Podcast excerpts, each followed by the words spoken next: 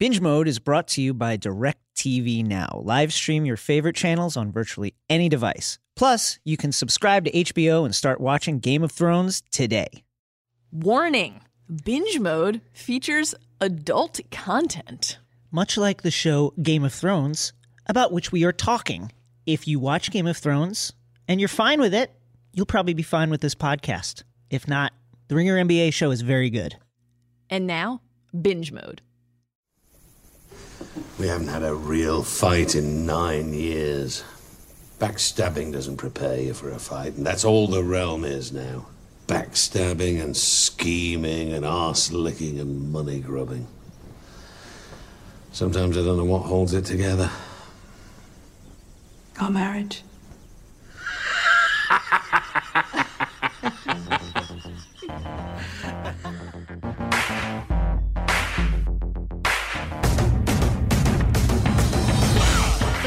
Hello, and welcome to Binge Mode. I'm Mallory Rubin, deputy editor of TheRinger.com. Joining me today, now that he's finished searching for the breastplate stretcher, Oh. it's Ringer staff writer and internet's archmaester, Jason Concepcion. Jason, welcome. Hello. Hey, buddy. Jason, like so many characters on Game of Thrones, we're uh, we're looking to latch onto the teat of content. Rewatching all 60 episodes of Game of Thrones, deep diving one episode at a time. Requisite spoiler warning for all of you. We will be going deep on details from the show and the books alike for this season and beyond. But breastfeeding lads and Knights of the Vale alike are welcome here as we strap on our armor and discuss season one, episode five The Wolf and the Lion. Ooh. Jason, Yeah. Before we chase the cats down into the dungeon, let's take a quick trip down our very own King's Road by offering a brief refresher on what actually happened in this fifth installment. Take it away. Up in the north, Theon Greyjoy displays some early signs of being the piece of trash that he truly is, bullying the brothel worker Ros, uh, such a serious boy, and uh, showing a severe preoccupation with his family's standing. Uh, he also shows his uh, some full frontal uh, Greyjoy right there. The Yeah, uh, he does. The Kraken is released. Uh, and Maester Luwin and Bran discuss Westeros's house words and the whereabouts of Kat. Do you know where she is now? Today? On the road to the Vale, meanwhile, Kat and her party are taking Tyrion, her new captive, to the area where Kat's sister, the uh, deeply deranged Lysa Yes. Arryn, reigns. Bronn and Tyrion are part of this traveling party, and uh, they're, they're beginning to form a bit of a bromance. It's Yeah. beautiful. It's beautiful to watch. Uh, once we get to the Eyrie, the breastfeeding Lysa just shocks shocks her sister and Tyrion and everyone, and then Lysa throws Tyrion into a sky cell, which is a tough break. Doesn't seem very comfortable in there. Down in King's Landing as the tourney continues, uh, so does Ned's investigation into the death of Jon Arryn. Varys tells Ned that uh, Arryn was likely poisoned with the tears of Lys for asking questions about King Robert's bastards. Why would someone want to kill someone for that? It's a busy episode for Varys, who also uh, has a great, great, great scene with Littlefinger and has a very, very interesting meeting with Illyrio down underneath the Red Keep. Dany and Viserys' advisor, you remember from uh, episode one. Arya overhears the meeting in the dungeons and tries to warn Ned, and as usual, he does not listen. Varys via Jorah uh, shares the news of Dany's pregnancy with the small council and then tries to talk Robert out of having her assassinated. And when he fails to do so, he resigns as Hand of the King on principle. Robert has a full on meltdown. Sir Loras, who survived an earlier showdown with the Mountain at the tourney, uh, shaves his boyfriend, Renly Baratheon, in a very loving manner while trying to convince him that he'd make a better king than his brothers. And it must be said that I think he was um, quite effective at convincing him. The news that Kat has seized Tyrion uh, reaches the capital. Jaime Lannister uh, accosts Ned outside of Littlefinger's brothel, killing several of Ned's men and spearing or causing to have Ned speared through the leg. Not great. Hate when that happens. Uh, all that talk of kings and great houses and spear thrusts gets us right to this episode's big idea. Let's cut to the core of it, stick it with the pointy end. The defining theme of this episode ah. is the the question of what makes a good ruler. Is it strength? Hmm. Is it virtue? Is it money? Is it proximity to other powerful people who possess some or all of those things? The bulk of this episode centers on exploring the legitimacy of the rulers who are currently in power and the aspirants who seek to rise.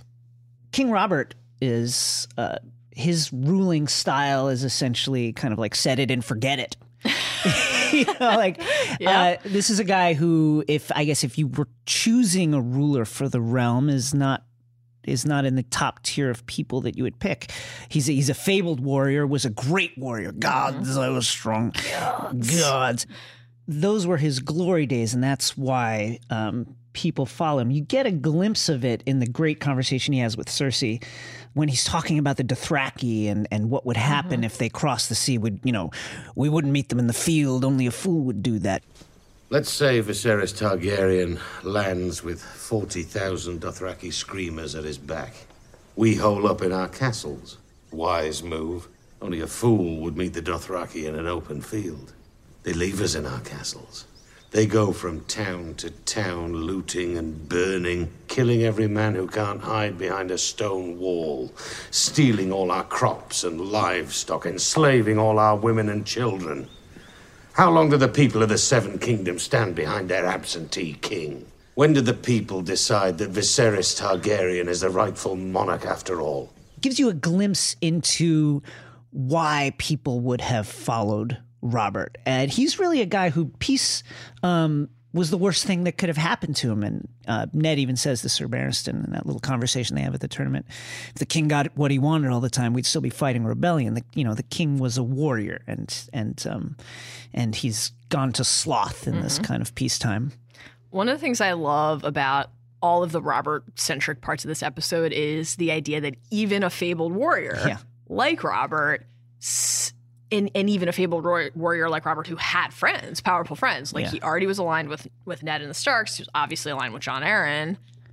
That's pretty good already, but what does he say to Ned? They're talking about Lancel, they're talking about Cersei, and he says, I have Jon Arryn to thank for her. Cersei Right. Lannister will make a good match. He told me you'll need her father on your side. Like, what is ever actually enough Right. to feel comfortable in a seat of power? Yeah. The answer, unfortunately, for most of these people is it's not enough until you align with someone who ultimately probably is going to take you down, Right. which is kind of a tough place to be. Kind of a tough place to be. And what how does that manifest in the present Yeah. day? Well, everything you're saying is true about Robert's strength as a warrior and a soldier, but right now he's clueless, right? Yeah. Like just the it's it's sort of supposed to be like a joke, this idea that he wants to participate in the tourney, but it's actually really telling because It's sad. it's pathetic, extremely right. sad. and he's so out of touch Yeah. with reality, and the fact that he doesn't recognize Yeah. that his subjects would let him win shows you basically how detached he is from how regular people live and behave and what they think is expected of them. He calls them cowards. Right. Anybody who's in that situation probably thinks I'm literally doing what I have to do not only to advance but to stay alive. Yes. What an idiot. What a buffoon. He is also shown to be sort of like tenuously placed in, in his position as king. Extreme. Uh, yeah. Like it's very. He's he's extremely uh, vulnerable. Yes. And we see it in so many He different senses ways. it. I, th- I mean, that's why he drinks and whores so much because he's not in control of any of this stuff. and it's why he freaks out when Yeah. Ned challenges him because Ned is the one person he thinks he can count on. But we Right. see it. There's a, there's a lot of Ned stuff to break down. We see it actually out on the tourney field in kind of a public setting, which is like you know you expect to get this like rich meaty stuff to to to dissect in the small council chamber in private rooms, but out there in the joust Yeah. when the Mountain and Loras have their little their little situation. And then the hound gets involved. Yeah. And when Robert says, "Do- Give me a little Robert voice, stop uh-huh. this madness. Stop this madness in the name of your king. I would listen to you. I would listen to you if you said that, but who doesn't? The interesting thing about that too, that scene is he lets them go for a while. he's does. so he's so taken in by the violence. He's like, oh man, you know, like before he catches himself and Yeah. realizes I can't let this happen. So the hound immediately listens, Yeah. right? Immediately swoops down to his knee. The mountain Right. does not. And this is notable because, again, this is out there for everyone to see. Yeah. Robert's grasp is pretty loose. The mountain is publicly disobeying him. People would have talked about this. Yeah, he's Tywin's creature, and there's a difference between people knowing that the mountain is Tywin's creature and knowing that the that extends to the point where he's willing to disobey the king. And then, of course, speaking of Tywin, when Cersei and Robert meet later in Robert's chambers, and we should just say we both think that this scene between Cersei and Robert, which is a show creation, not in the books, is absolutely beautiful. I mean, it goes so many places and it gives you everything about these Everything. characters. Everything. It's it's rich. A rich character study for both of them. It's emotional and kind of moving. It's also Yeah. very funny. And one of the the good little quips at the beginning is when Cersei and Robert meet, and he says to her, "It's a neat little trick you do. You move your lips, and your father's voice comes out."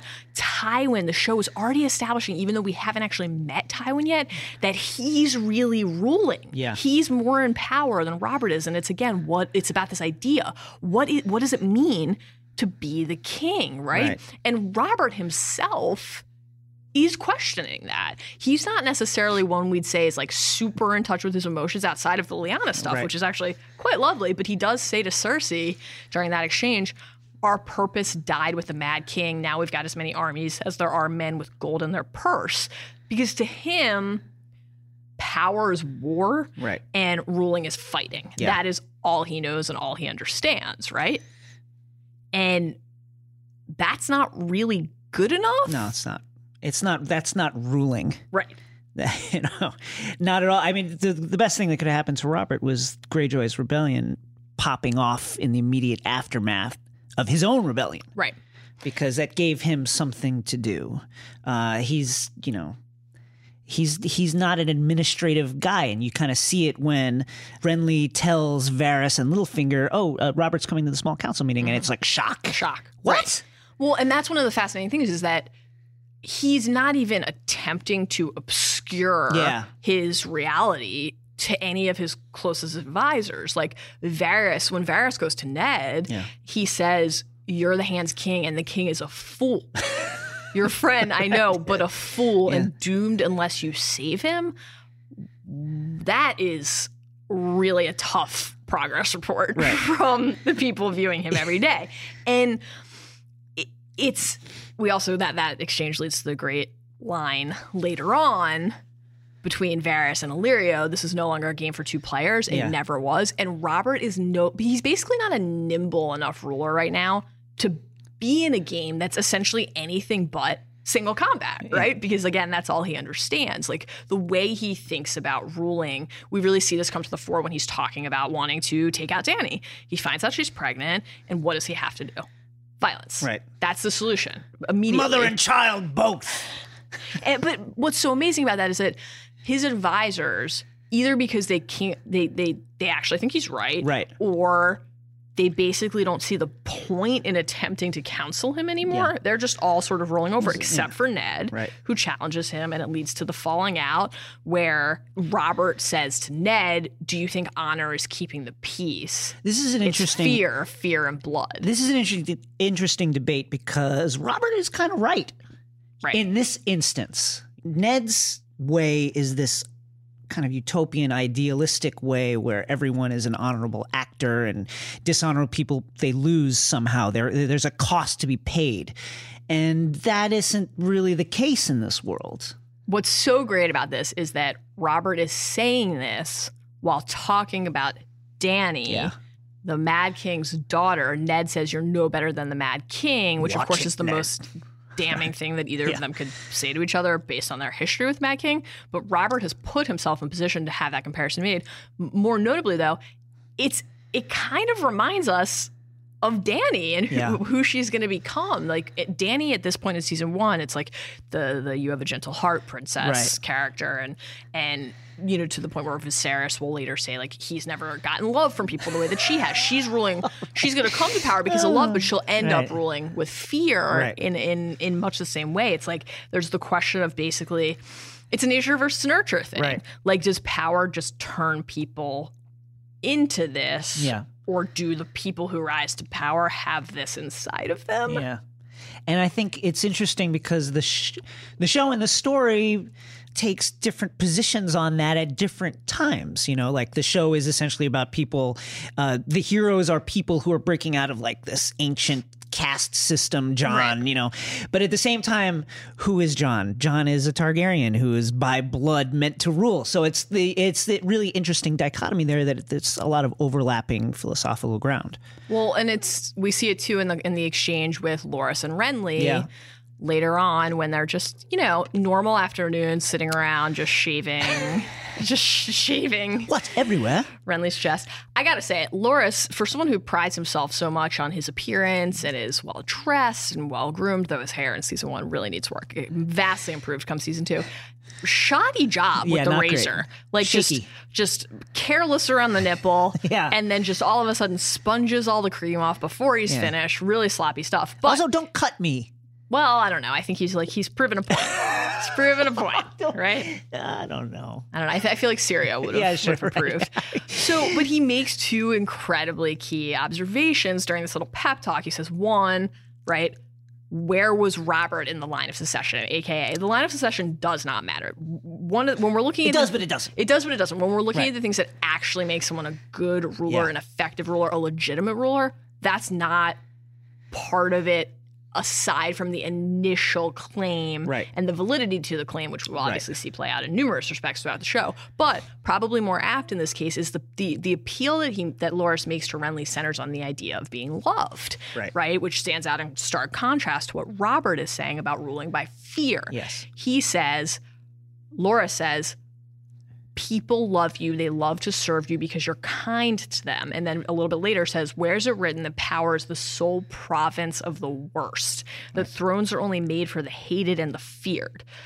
He- he's not necessarily right, but it's a different perspective than Yeah. what we've seen so far in the show. And it's certainly not Robert's MO. Well, I mean, he's exactly right that um, the line of succession doesn't matter. You know, what was Aegon's claim? Right. He had dragons. That his claim was that he had Fear. dragons. There you go. And so, um, but he also brings up another point, which is that ruling is a relationship between the people. You know, people aren't going to follow Stannis. They don't care that he's, you Right, know, they hate the brother. They don't like him. Right.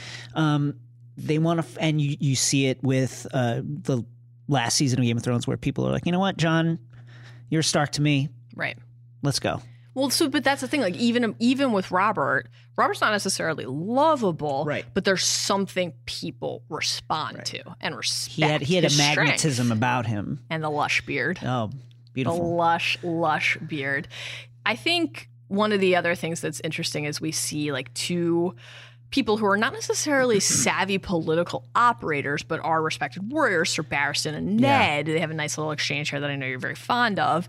And Barristan says, He was a fine man, your father. What the mad king did to him was a terrible crime. The reason this is important is because Barristan was really loyal Yeah, to House Targaryen loyal. and will be again. Yeah. And yet, some crimes are so great that the loyalty has an expiration date. Right. There are very few people in this world who have an unimpeachable bond with their subordinates, and those who do are just in way better shape Well, than everyone else. It And Robert doesn't have those people. this kind of it, and uh, Sir Barristan and Robert. There's a there's a interesting relationship there because of the Battle of the Trident. Uh, Sir Barristan was grievously injured, and Robert, instead of having him put to death, uh, had his own maester tend to him, and that kind of showed you the mag- magnanimity of Robert Baratheon Right. in those heated moments, and that was what you know those things that drew people to him. Hey guys, just a quick break to tell you about our sponsor. Binge Mode is brought to you by DirecTV Now. Live stream your favorite channels on virtually any device. Plus, you can subscribe to HBO and start watching Game of Thrones today. And now, back to Binge Mode.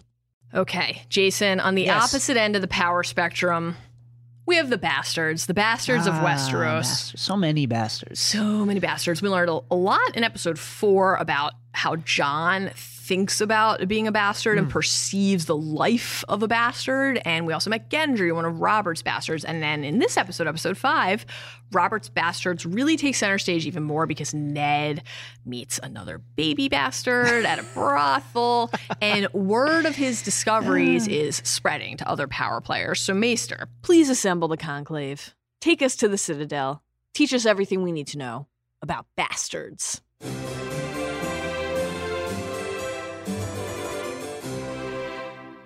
A bastard is simply a person whose parents were not married to each other. It's an important mark of social status in Westeros where property rights and other rights are passed down through the laws of inheritance. It's a way f- to keep the realm stable by reducing uh, succession disputes, which is basically how all wars in, in Westeros pop off. It's basically expected that noble lords would avail themselves of the maids, the kitchen staffs, the brothel workers, basically any common woman that might come within their reach of course, babies are going to be produced by this. It would be extremely destabilizing if these babies could then grow up and say, "Yeah, actually, you know what? I have a claim to, uh, you know, Casterly Rock." It can't work like that. Um, in Westeros, bastardy is indicated by the person's surname, and each re- region has like a specific Scarlet Bean name. For the Crownlands, which is King's Landing and the kind of surrounding areas, it's waters. Dorne is sand. The Iron Islands is pike. The north is snow. The reach is flowers. Um, the Riverlands is rivers. The Stormlands is storm. The Vale is stone. And the Westerlands is hill. These are all so original. Yeah. So I- creative and I know. innovative. And you know the treatment of bastards kind of varies according to regional custom and uh, personal preference. Do- in Dorne, bastards are readily acknowledged and brought into the family, allowed to train with maesters, allowed to carry weapons and and hang out at the castle. Red Viper was all about those He was bastards. all about it, All and about he and you know, but Dorne did things differently. We'll get into that much later. You know, individual lords can choose to bring their whelps into the family. It's really up to them if they want to do that. Um, Ned Stark is a great example of a person who uh, acknowledged his bastard Jon. Uh, giving Jon access to the comforts of Winterfell, dressing him in fine clothes. You got maester education. He got you know weapons training, which he was obviously very good at. But acknowledgement is not the ability to inherit lands and titles. In order to do that, they have to be legitimized, and only the ruler can do that. Uh, that is a drastic step, and it's not one that should be taken lightly. Most of the wars in Westeros take place because of like succession disputes. Um, Aegon the Four, the Unworthy, the Mad King's great great great grandfather, legitimized his bastards on his deathbed, and that single event uh, basically caused. Uh, several civil wars that are known as the Blackfire Rebellion. Uh, Snow's Jon Snow's situation illustrates the difficulty. You know, Ned could have at any time asked Robert to legitimize him, but had he done so, Jon would have uh, jumped up above Bran and Sansa and Arya, and they would have been unhappy with this. And then Cat would not have been pleased. Cat would not have been pleased, and her influential family would not have been pleased. And then say Robb, say Robb falls off his horse and dies. Now all of a sudden you're like, hmm, who who benefits from this? And you can see all the, you know, I'm, I'm sure the Boltons would be whispering in Jon's ear, hey, you know, do you want to, you know, give you Winterfell if you, you know, these are the kind of things that happen, and you avoid all these things by not legitimizing your bastards. So, uh, bastardy, don't legitimize your bastards. Great advice. And I also want to offer my sincere compliments for how seamlessly you integrated whelp into Thank you very that much. explanation. That was really something. I'm genuinely impressed.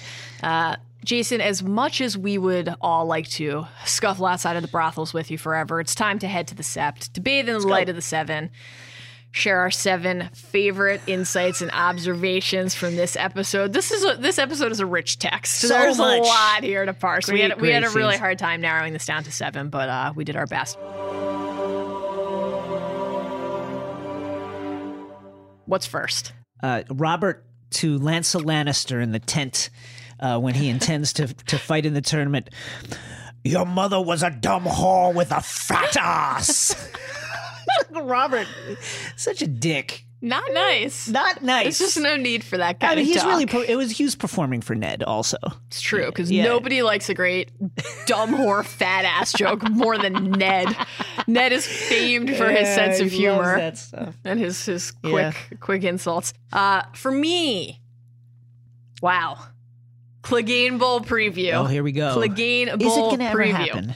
I don't know, man. Yeah. I'm, I'm losing hope a little bit, but I, I really refuse to let the dream die. I want to see the Clegane Bowl. Book We all readers do. want to see the Gotta Clegane see Bowl. And we got a tiny little taste of it here because of the Mountain and the Hound. We got our history lesson about their their backstory as boys in the prior episode, and then this episode we see the we see the Venom sort of come to life as they as they battle at the, the on the sands of the joust, and we also get another tiny but important little little hound download there when Loras is thanking him and says, "You know, I owe you my life, sir." What does the hound say?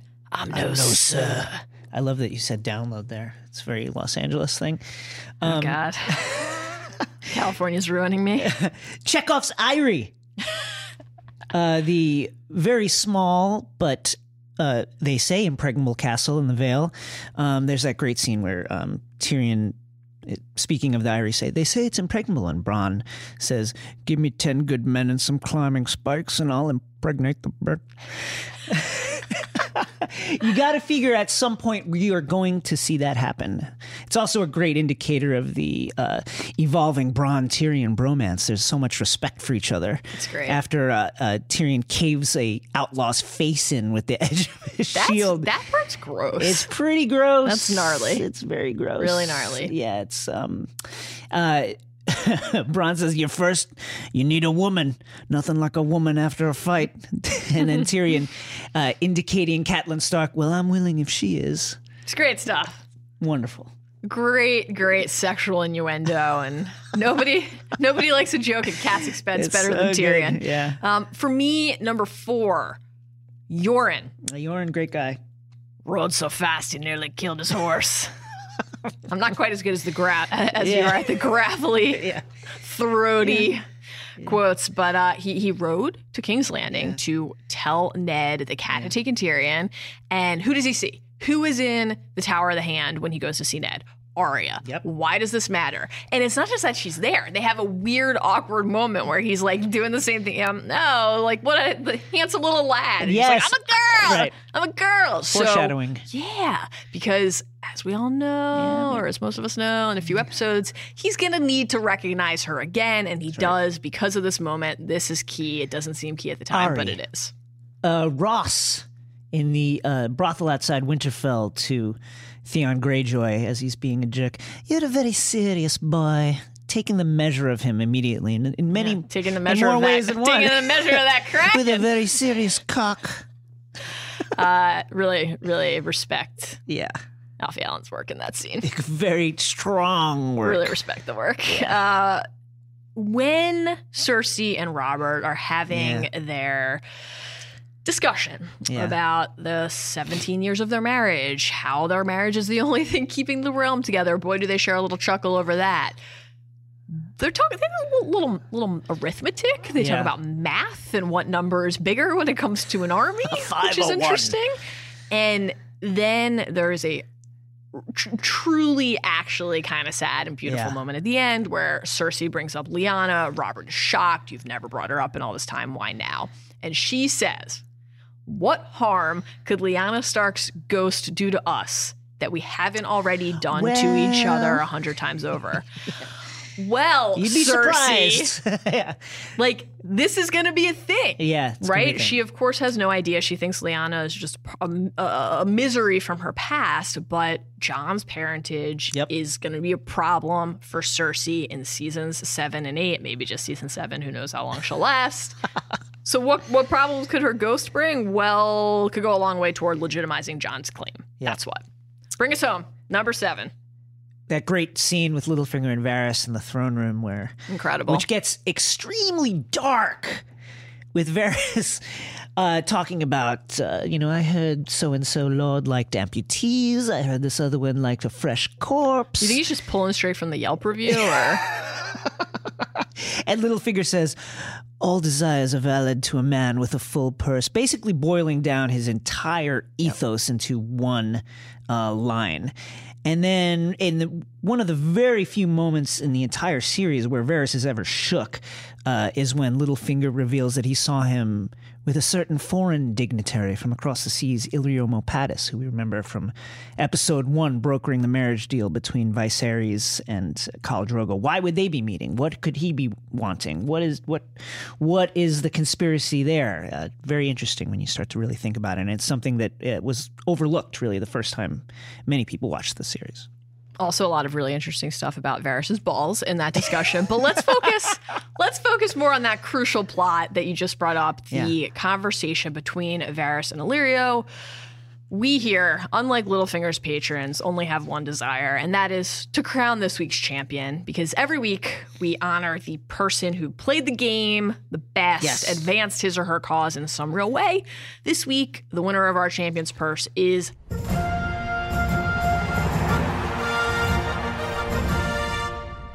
Varys, and by extension, Illyrio.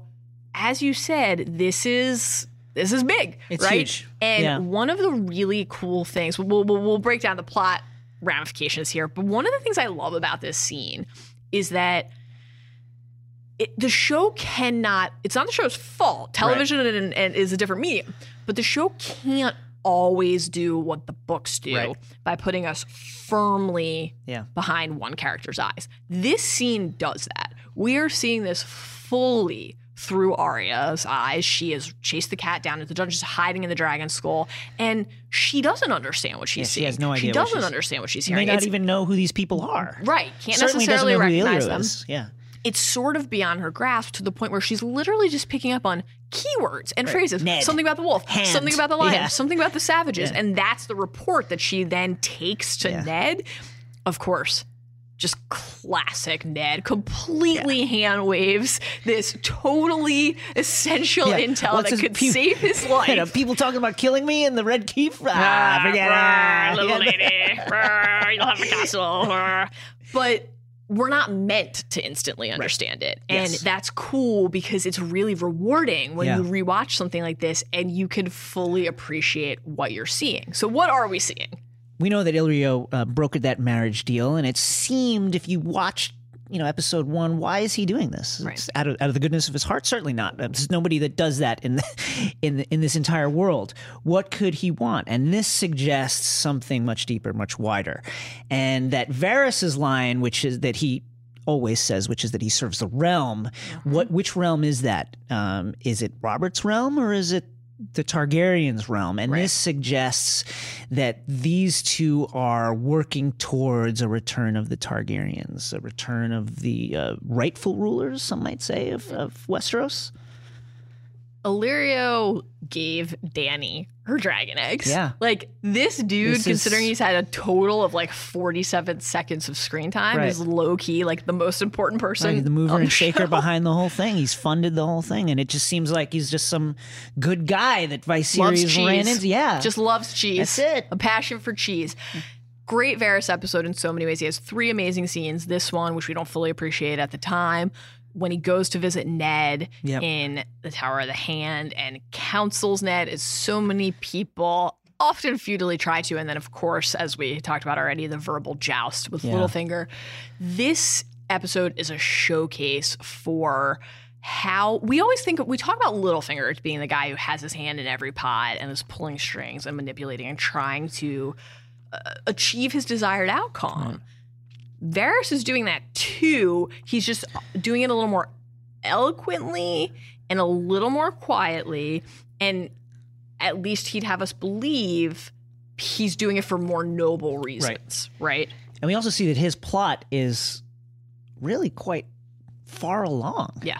you know, I mean, this is he's he's put Viserys in the position to have an army. It's up to Viserys now, What's the one hiccup in this conversation? right? The time frame. They're not on the same page. Things are starting to happen Too fast. fast. Too fast. Because ultimately, how how in control can you ever really be of your circumstances in this world? And so it's the great exchange, right? Delay, you say. Yeah. Move fast, I reply. Again, this is no longer a game for two players.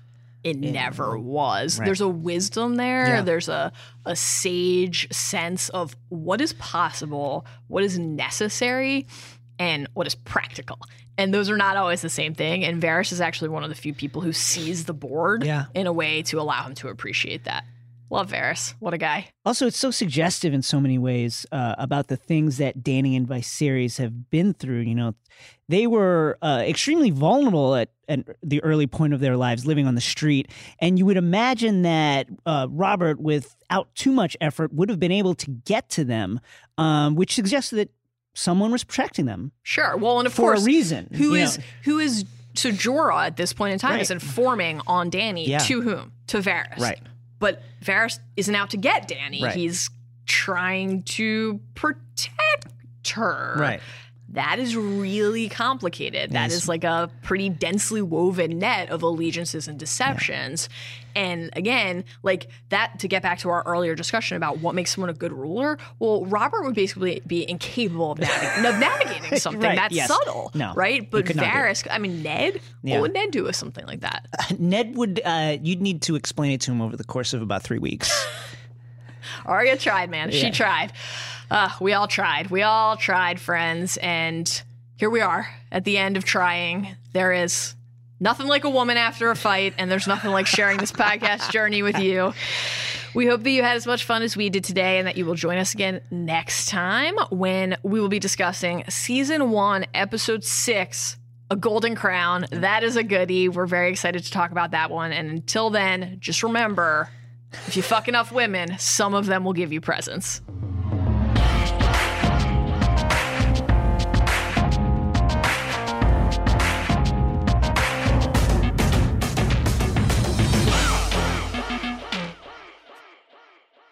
You need a woman? Nothing like a woman after a fight.